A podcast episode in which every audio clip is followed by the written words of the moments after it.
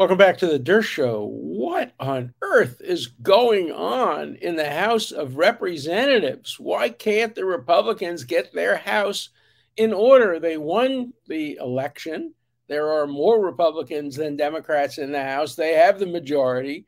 Committee chairmen uh, are waiting to take over and do to the Democrats what the Democrats did to them. That's certainly what Jim Jordan would like to do when he becomes chairman of the Judiciary Committee and and perhaps uh, other chairmen as well plan to do that.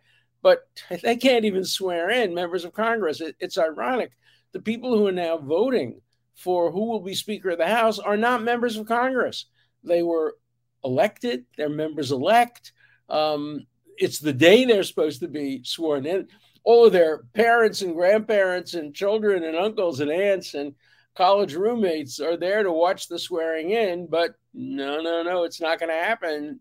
And um, the House of Representatives just adjourned for the night. And so we've had these votes. Uh, they in 19, 20 people voting against uh, Kevin McCarthy for uh, Speaker uh, of the House. Uh, um, I want to make two analogies before we get into too much detail. Number one, same thing could easily have happened when the Democrats uh, narrowly controlled the House of uh, Representatives. It wasn't as narrow as this. But remember, there are as many Democrats, 20 or so, uh, who are fringe extremists on the hard left who didn't like Nancy Pelosi being Speaker of the House. You can be sure that there are plenty of members of the squad and their and their uh, associates who um, would have preferred one of their own candidates. In fact, maybe Jeffries, um, who's now taken over as minority leader of, of Democrats of the House. Um, but Pelosi, to her credit, managed to herd the cats and keep them together. Um, and, and with a lot of reluctance, I think, um, she was uh, elected. Um, it, it could easily have happened the other way. It could easily have happened that uh, what we're seeing with the Republicans could have happened with the Democrats, if not for different personalities. I think that Nancy Pelosi is a more effective leader and um, more likable to her constituents. Apparently, I don't know Kevin McCarthy. I've met um, um, uh, Nancy Pelosi. I don't know her, um, but um, uh, she seems more amiable than than McCarthy. Uh, and look, it, as with so many things in contemporary America, this all goes back to Donald Trump, of course. I mean, the reason for this is that the Freedom Caucus and the MAGA extremists, you know, who still think that um, um, that Donald Trump is the president of the United States and that uh, Joe Biden is a pretender who actually lost the election. Uh, that's the reason uh, for this ultimately.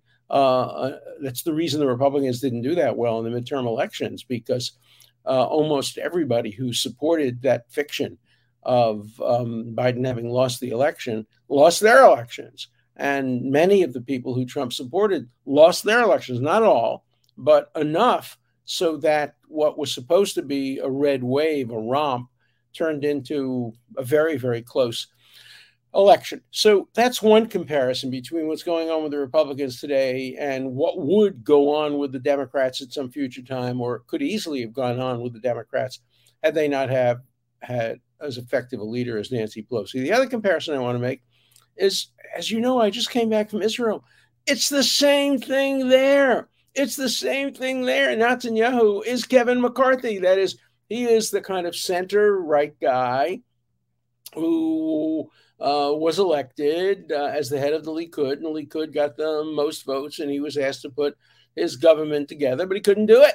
Couldn't do it for a few weeks because you got the people on the extreme right, the people like the people who voted against McCarthy um, uh, today, um, uh, people who wouldn't join his government, wouldn't allow him a majority unless he was willing to make a lot of compromises, some of them much, much too far to the right. Um, for example, we saw Ben Gvir, one of the people who was brought in to the government uh, along with uh. Um, ben Gvir goes to the Temple Mount, which uh, there's a deal. You know, you're not supposed to upset the status quo. Um, I don't like the deal. I think Jews should be allowed to pray on the Temple Mount. It's where the uh, Bet the Holy Temple, was for for many years, and it's where you know a mosque is, um, the fifth or sixth or seventh or twelfth most holy mosque. Uh, it varies. Uh, when the um, Jews control it, it's the second or third most important uh, mosque. When the Jews don't control it, it's the twelfth or thirteenth most important mosque. So it, it's very, very political. Obviously, uh, Jerusalem isn't even mentioned in the Quran except um, um, by a different name and uh, as as perhaps the place where Muhammad w- went up to heaven. But uh, it, it, Jerusalem was never so holy a city uh, in in Islam until until the conflict with uh, Israel, the nation state of the Jewish people, arose, and then it became a flashpoint. But in any event, uh, these extreme right wingers are creating problems. Bibi Netanyahu had to cancel a trip now to the Gulf um, because of tensions that arose as the result of um, right wingers going to the Temple Mountain and trying to change the status quo. So, um, uh, Bibi Netanyahu managed to do what um, McCarthy has thus far not been able to do, and that is extend enough of an olive branch and uh, offer enough compromises to um, get a majority and put together his uh, government, uh, which he's managed to do. McCarthy hasn't uh, done that yet. I don't think he will do it it's conceivable that he might, um, but there'd have to be a lot of horse trading and a lot of concessions. And um, one of the concessions would weaken the Speaker of the House considerably. The extremists want to have any one member of Congress call for a vote to oust the Speaker of the House. Um, McCarthy has given in to that for the most part, but he said, I want five you need five. They get five easily. So I don't think there's a big difference between one and five. It just means that virtually a tiny number of people could put the um, Speaker of the House uh, out of office. It would turn the House of Representatives essentially into a parliamentary system where by a simple vote uh, of Parliament, whether it be the British Parliament or the Italian Parliament or the French Parliament or the Israeli Parliament, um, usually, all you need is a majority vote, and you get rid of the prime minister. That's why there are no impeachments in of, of prime ministers in most other parts of the world. Um, that's why it's such an important provision in the American Constitution because there's no way of ending an American presidency other than by unelecting him after four years or by impeaching him or her uh, for um, treason, bribery, other high crimes and misdemeanors. You know my views on that. Um, in any event, um, so far, compromises have not been uh, accepted by the hardliners. We thought the hardliners may have been five or six or seven. Uh, it turns out they're now 20. Now, you know, it may be that uh, there are 20 because there are 20 people there who would like to get compromises in their favor, uh, good committee chairmanships, um, or other things that that favor uh, them um, uh, and one way of getting those favors uh, is to hold out and and and make a quid pro quo. Essentially, I'll I'll vote for you on the fourth ballot, the fifth ballot, the sixth ballot, but you have to promise me the chairmanship of this of this committee or subcommittee. That may be going on, and that may be the reason why there was um, an adjournment, so that that kind of horse trading, which is best done out of public view, um, can be uh, accomplished. Uh, we don't know. I have to tell you, the framers of the American Constitution did not create a system designed for efficiency. If you want to have an efficient system, you have a parliamentary system. It's one body, it rules. The parliament then decides who the prime minister is uh, going to be. And in some parliamentary systems, they decide who the judges are, are going to be. It's very efficient. And if um, there's a a vote of no confidence, uh, you get a new prime minister. The American system couldn't be more cumbersome. There are basically four branches of, of government. You learn in civics that there are only three, but there are four. You know, there's the executive, the president, really five uh, when you think about it. There's the president, he's the executive. There's the administrative agencies, which are under technically the president, but they're independent now. Many of them, um, they make as much law as Congress does.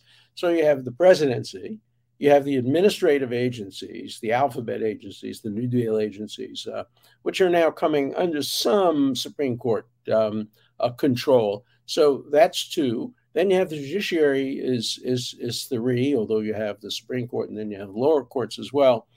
And then you have a bicameral legislature, which really means two separate legislatures. You can't get anything done unless both houses agree. So in order to really get anything done, essentially, you need five branches uh, agreeing, and and at a time of such enormous division in our country, ideologically, politically, uh, religiously, racially, ethnically, um, you name it, um, um, gender.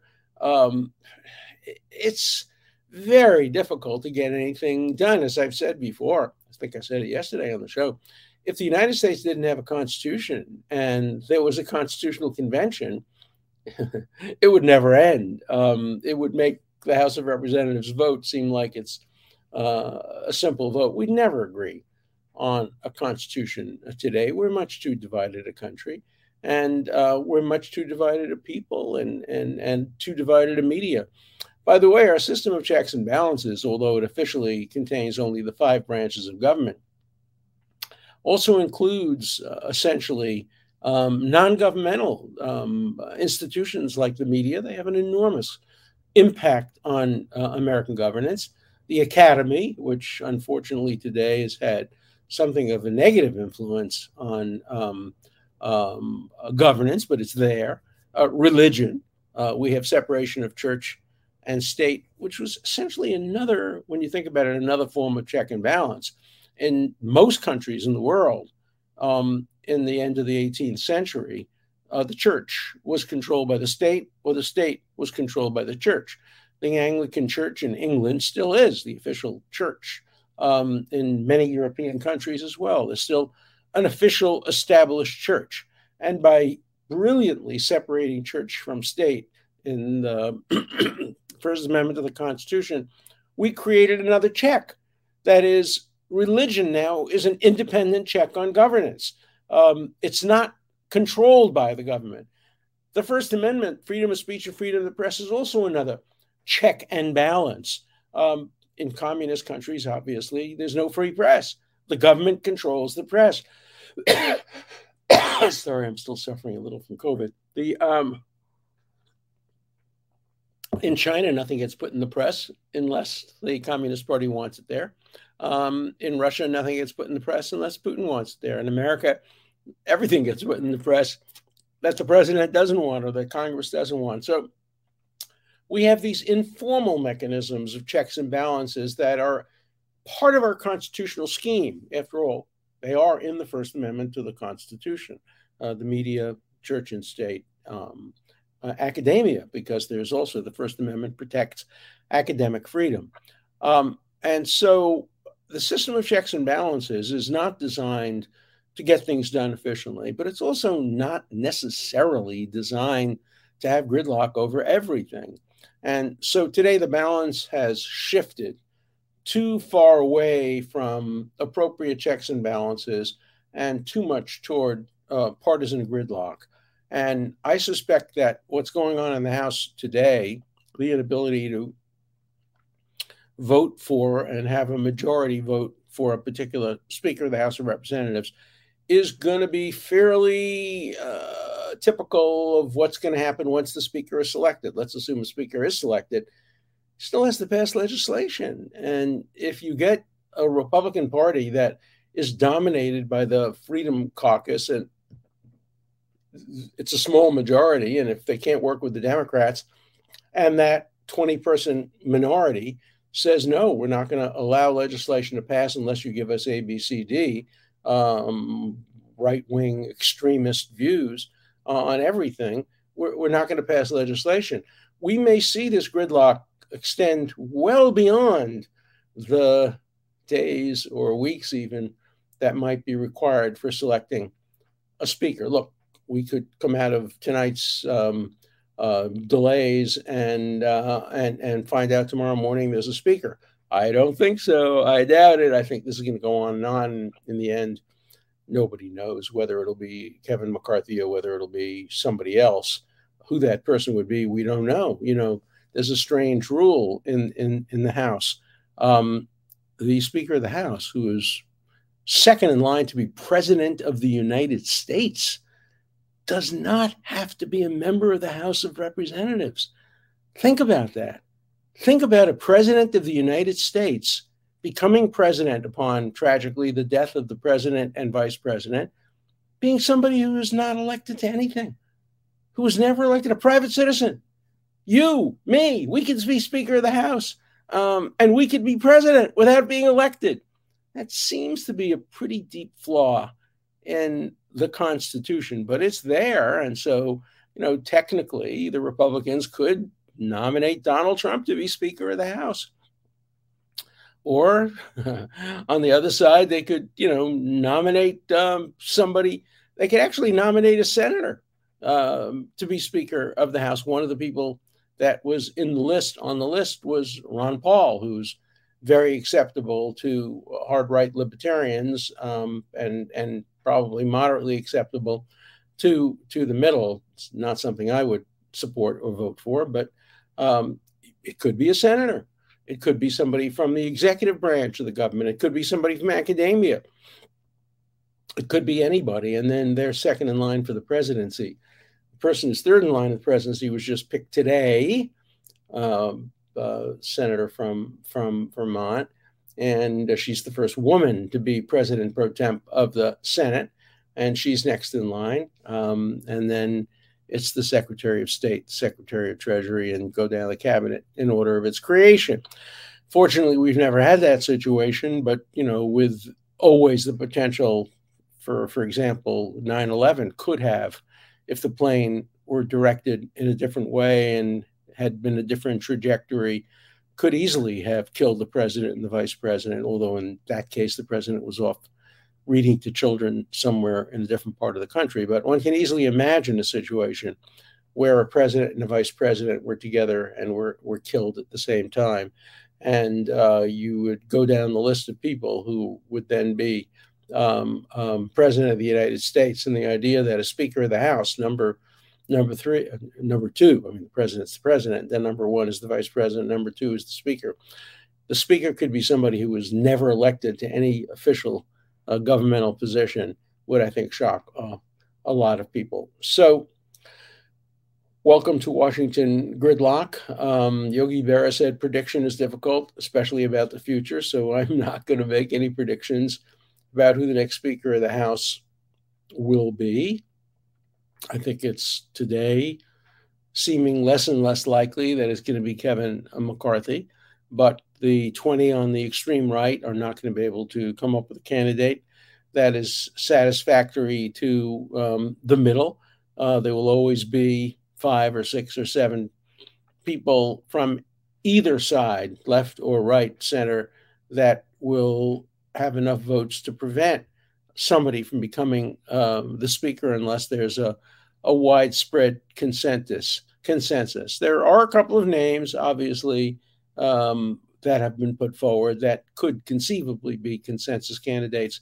Um, number two and three people in the House of Representative leadership of the Republican Party could. Now, th- there are those who speculate what about Jeffries? Um, he's gotten more votes than McCarthy. Why isn't he Speaker of the House? No, that's not the way it works.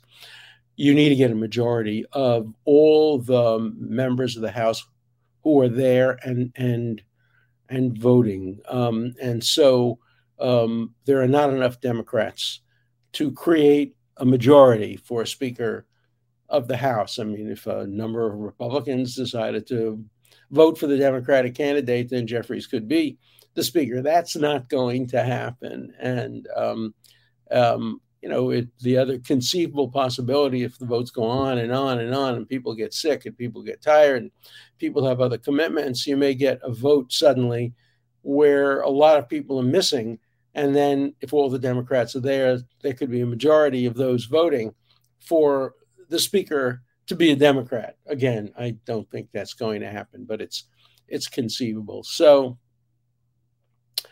we live in interesting times, as the Chinese curse goes, and uh, we live in divisive times. And again, um, Donald Trump probably bears responsibility. Some of you may think that's positive, some of you may think it's negative.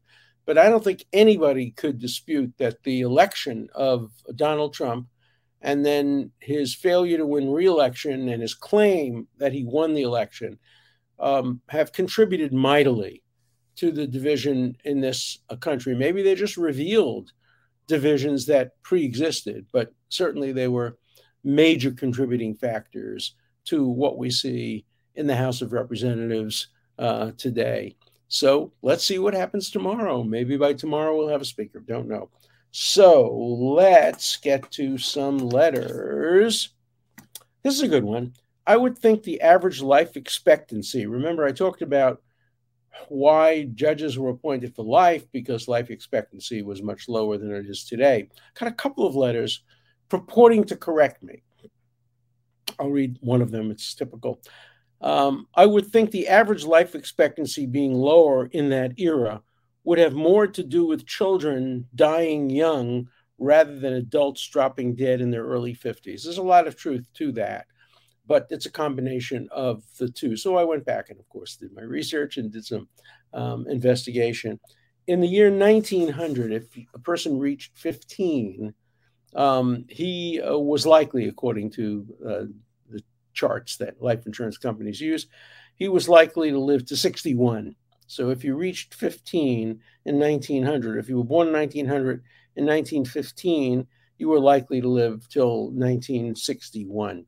On the other hand, if you were born in 2020 and reached 15, you were likely to live to age 77. That's a 16 year difference. That's pretty considerable. And when you go back earlier to the 19th century, the um, uh, numbers are even uh, more dramatic. So, yes, of course, a lot of life expectancy was a function of infant mortality, but uh, they counted life expectancy in two different ways from birth to death or from maturity, 15 years old, uh, to death. But by, by, by either standard, the um, change has been quite dramatic, much more dramatic if you count infant mortality uh, than if you just count um, uh, adults who are who are dying. So um, good correction, but uh, the truth is somewhere in between. Oh, here's one that just says Jim Jordan wants the chairmanship of the Judiciary Committee. Of course he does. He he's looking to get even. He's looking to set up a committee like the January uh, 6th committee. Maybe it'll be the Hunter Biden committee, but yeah, he'll play the same game, raise the same constitutional challenges that the uh, Democrats did when they were in control of the Judiciary Committee. Okay, this is interesting. Recently visited the Harvard Coop. Obviously, I was at Harvard for over 50 years and um, probably sold, I don't know, hundreds of thousands of books um, at the Harvard Coop. Maybe that's more, but a lot, a lot of books. I've had, after all, a number. I've had a number one bestseller on the New York Times and seven other bestsellers. So I recently went to the Harvard Coop. Uh, we asked two employees where to find Alan Dershowitz's books. One employee said he is persona non grata around here after 50 years because I defended President Trump. I'm persona non grata in a store, the Harvard Coop, that's supposed to cater to everybody. Um, I just said I was a supporter of free speech, and she apologized for a possibly offensive comment. Anyway, the Coop had three of your books uh, well, two copies of one volume for a total inventory of four books. So obviously, the Coop is doing to my books what the Chilmark Library uh, did to my books as well. Um, um, bookstores today have enormous amount of control over what people read, and the Harvard Coop apparently doesn't like my views uh, on the Constitution, and so they're not selling my books. Um, uh, you know, they're they're they're they're uh, biting their nose to spite their face because obviously they make money off books, and my books were frequently a bestseller, certainly at the Coop. They used to feature them in the window all the time. And I would have uh, book events at the Coop where I would read from my books. But if you defend President Trump uh, in Cambridge, Massachusetts, uh, you're persona non grata. Okay. Ideally, the Supreme Court would be apolitical, but because it's not, I'd like to see it structured so that there's a balance of political ideology with four liberals and four conservatives, with the Chief Justice alternating between liberal and conservative every four years. Well, that's not the way I want to see it. I, I don't want to see any liberals or conservatives. I want to see nine justices uh, who are great, great jurists uh, who understand the rule of law. And uh, I couldn't care less whether they were liberal or conservative or libertarian or whatever. Um, what I want to see is uh, justices who obey the Constitution and uh, who um, understand the rule of law. And I, over time, over history, there have been liberals, there have been conservatives. You know, Justice Harlan, when he got put on the Supreme Court, stopped voting, um, which was his right to do, um, to vote as a justice, but he said he didn't want anything to influence his judicial decisions. Oh, for the days where that were that were the case. No longer. Okay, here's you always have to have one little nasty one every every every day.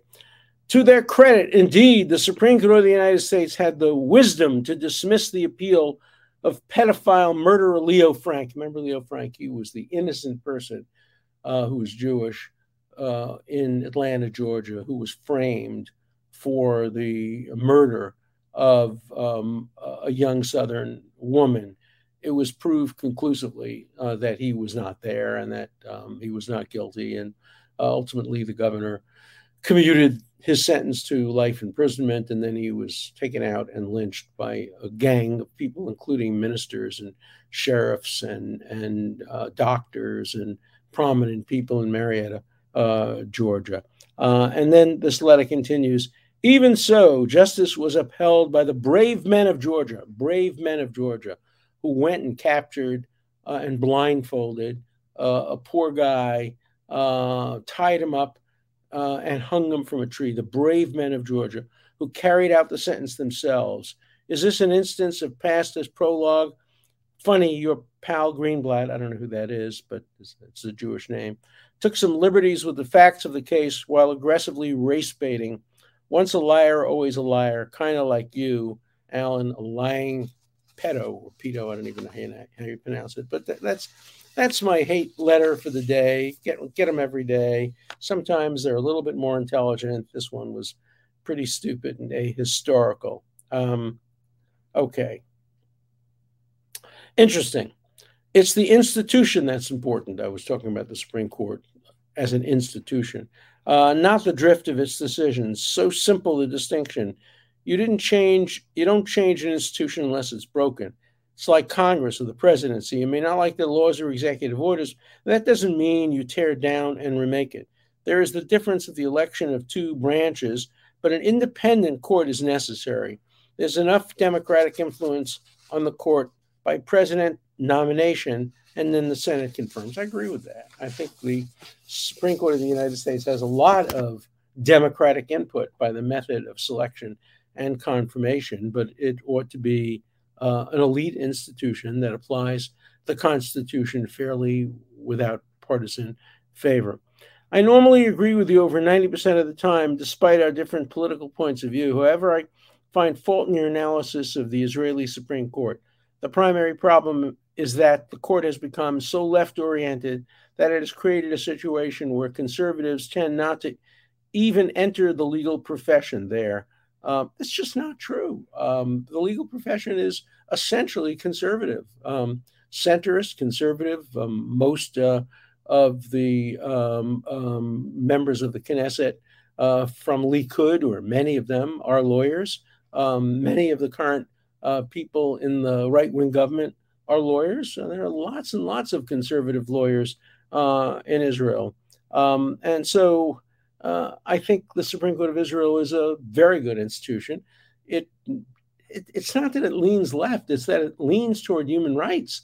It that it leans toward basic civil liberties and basic equality. You may think of those as left. I think of those as part of the essential rule of law, and I hope that the Supreme Court of Israel, as well as the Supreme Court of the United States, uh, continues to incline itself toward liberty and toward freedom and and and away from uh, um, denying people uh, basic rights and basic uh, liberty. Okay, there's another letter about life expectancy, but I've already read that. Uh, professor, I recognize you are a patriot in the most positive sense of the word for the Democratic Party. Patriot for the Democratic Party. I easily could vote um, for Republican Party if it the right circumstances. But if you are certain that after winning the White House and control over both houses of Congress in the 2024 election, the Democrats were going to abolish the filibuster, pack the Supreme Court, and pass laws giving their party unassailable advantages in future elections, would you then consider voting for Republicans? Of course I would. It depends on who the Republican was, um, but I could easily uh, vote for Mitt Romney. In fact, I regret not having voted for Mitt Romney um, when he ran against um, uh, Barack Obama. I think it was a, a mistake on my part. If I had that vote to take back, I would take it back and vote for for Mitt Romney. Um, I also uh, can imagine myself voting for either of the Bushes, um, depending on who they ran against again. Um, but um, I could vote for a Republican, and I certainly would never vote for a party that uh, wanted to uh, pack the Supreme Court and pass laws giving uh, partisan advantage to one party rather than the other. Okay. Uh, so this show endorses COVID and vaccines. How do you endorse COVID? I guess I endorse COVID by getting it. Uh, you can hear it in my voice. I'm still, I'm in my second, I'm my like 15th day of COVID. I'm getting a little better, but I still have it, and um, and I'm I'm I'm hoping to to be clear of it. But COVID exists. Um, it's not a myth, and uh, thank God for vaccines. I had uh, four of them, um, four boosters plus the original vaccine, and I'm confident that it made my COVID uh, less serious. Uh, I'm also in favor of complete openness and debate about these issues. I'm not in favor of censoring debate. I debated Robert Kennedy. Uh, he and I disagree about vaccines. And YouTube took down his part of the debate and wanted to keep up my part of the debate. And I said, no way. It was a debate. So both parts have to stay. And so we moved the debate over to Rumble, where it got over a million views. So, yeah, I endorse, I don't know what it means to endorse COVID. COVID is real, and the vaccines really do help. See you tomorrow.